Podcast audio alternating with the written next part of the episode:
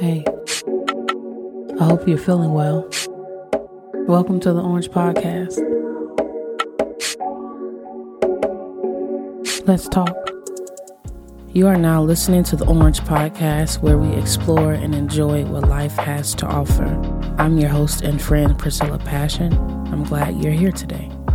Today, we're going to dig around this newfound practice of self nurturing, but are you nurturing the wrong thing? If you've been here for a couple weeks, then you know by now that we start off with a warm up. Each week, I will ask questions or present something to provoke us, to get us thinking and feeling before we get into the content for today. How was your first full week of the year?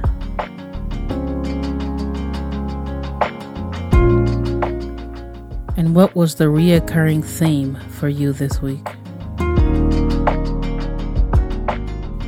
As always, you are welcome to pause, take a moment to reflect, and think about our warm up for today.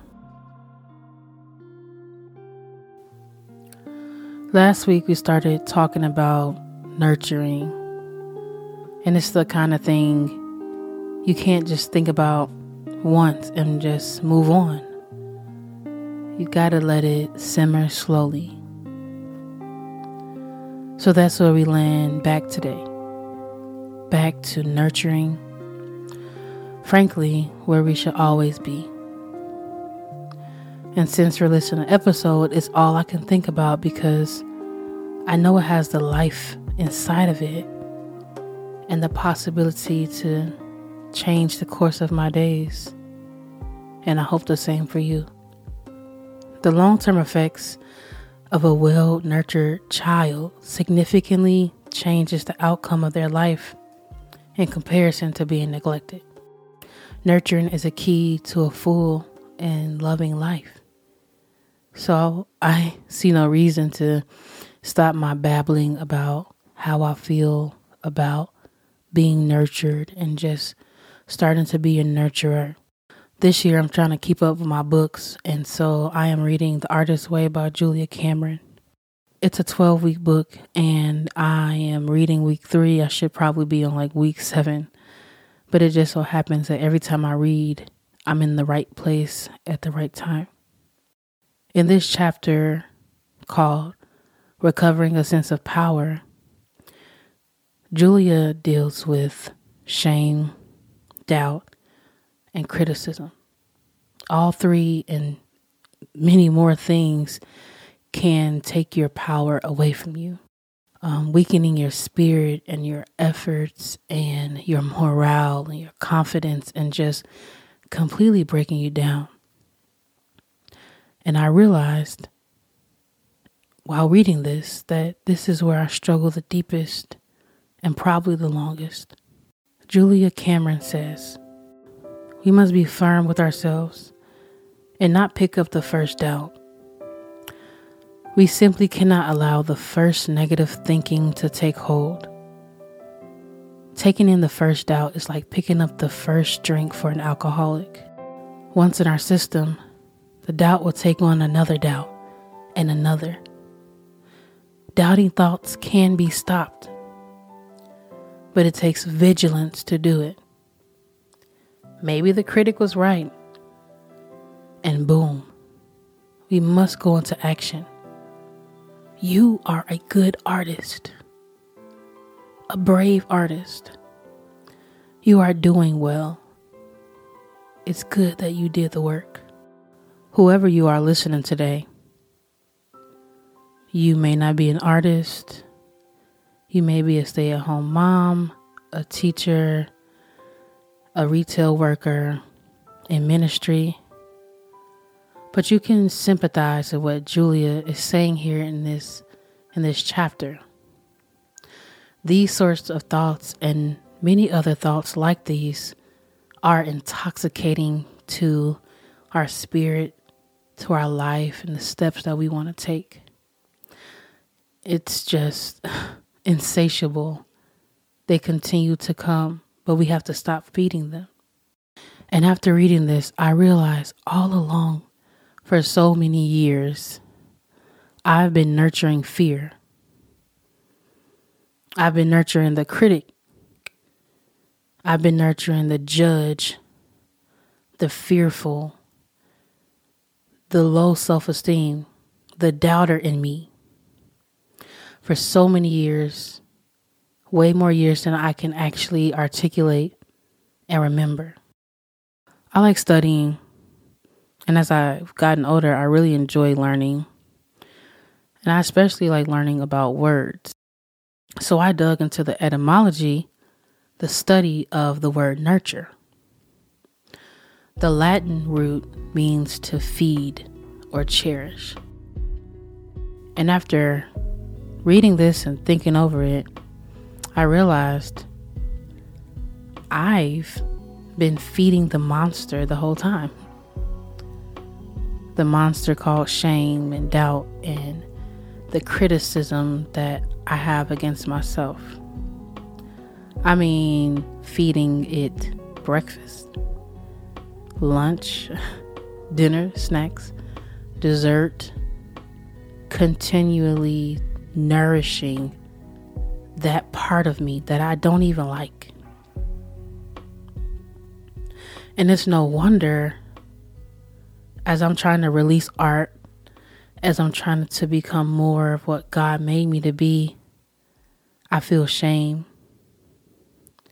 just being myself. And honestly, it has been tiring. Um, and I feel that this podcast is a breakthrough and it's me starving those negative thoughts and places that I've been. I can go on and on, really, about the happy meals I've given the critic in me that has slowly been suffocating me. And so I beg the question for myself and for you listening what are you feeding? What are you nurturing that is choking you, suffocating you, tripping you up, stunting your growth, and keeping you from where you know you should be? I want to say this lightly and walk lightly into this thought, but I notice that we love our pain. And maybe it's not love, but we definitely coddle it, comfort it, we bathe it, spray perfume on it. Some of us, maybe all of us, have comforted ourselves and loved on our trauma, nurtured it. And then we wonder why you know, it comes back up why we can't move forward because it has life. We continue to give it nourishment. So, again, what are you nurturing? Are you nurturing your wounds? Are you nurturing your childhood or coddling that? These are just some things I'm thinking about. What is it about the darkness that we enjoy or stay with so long. But as we're staying with it, we're giving it power. And I'm not saying, oh, just rush through what you've been through, forget about it. But we do have to take a step back sometimes and wonder what we are doing with those things that have pinned us down, that have traumatized us and kept us from growing. I get it though, I really do. Somehow, I think we found that we connect with our pain. It makes us feel human or makes us feel closer to the earth. But I think there's something else there. So this year, I'm deciding to recover my power. Um, I'm not going to take in any doses as much as I can of the criticism, the judgment of my own self, my fear and my doubt. I'm even committing this year to not overthinking. I realize I overthink a bunch.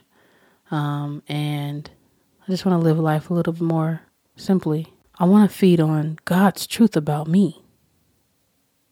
That's what matters most. Not what I say, not what I think, not what anyone utters out of their mouth. What they think about me, it's great, it's affirmation. But at the end of the day, I have to rely on the one who made me and what he says about me. And I realized in my nurturing of doubt, especially, that what I have feared most, what I have shied away from most is who I actually am. I want to share this quote from Marianne Williamson. It's a famous one. Um, and then I'm going to wrap up here. Our deepest fear is not that we are inadequate. Our deepest fear is that we are powerful beyond measure. It is our light not our darkness that most frightens us. We ask ourselves, who am I to be brilliant, gorgeous, talented, fabulous? Actually, who are you not to be? You are a child of God. Your playing small does not serve the world. There is nothing enlightened about shrinking so that other people won't feel insecure around you. We are all meant to shine as children do. We were born to make manifest the glory of God that is within us. It's not just in some of us, it's in everyone. And as we let our light shine, we unconsciously give our people permission to do the same. As we are liberated from our own fear, our presence automatically liberates others. Let's put some snaps in there. That's always a part for me at the end. My liberation is liberating others. Nurturing is not just for me, but it's for my family, my friends, those in my circle, in my community me being obedient to God, not knowing what I'm doing, but still launching this podcast is liberating somebody else. And so, how can you liberate others? Through your obedience and through your nurturing of self. I want to end by reciting from Philippians 4, beginning at verse 8. I'm kind of jumping down and uh, just for time's sake, I'm going to recite it and not get too deep into the context. But, and now, dear brothers and sisters, one final thing fix your thoughts on what is true and honorable and right and pure and lovely and admirable. Think about things that are excellent and worthy of praise. That's what I'm aiming for to move out of nurturing the things that are not true, that are not honorable, that are not right,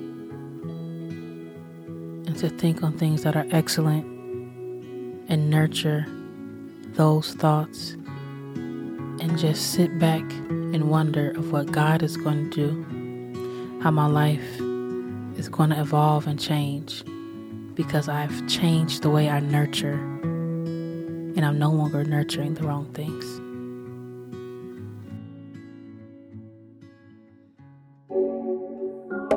Thank you for listening to the Orange Podcast. It means a lot that you stayed this long. If you enjoyed it, hit subscribe and leave a review. If you are looking for ways to support this show, click the link in the description below. See you next time for a fresh squeeze of the Orange Podcast. Have a colorful day.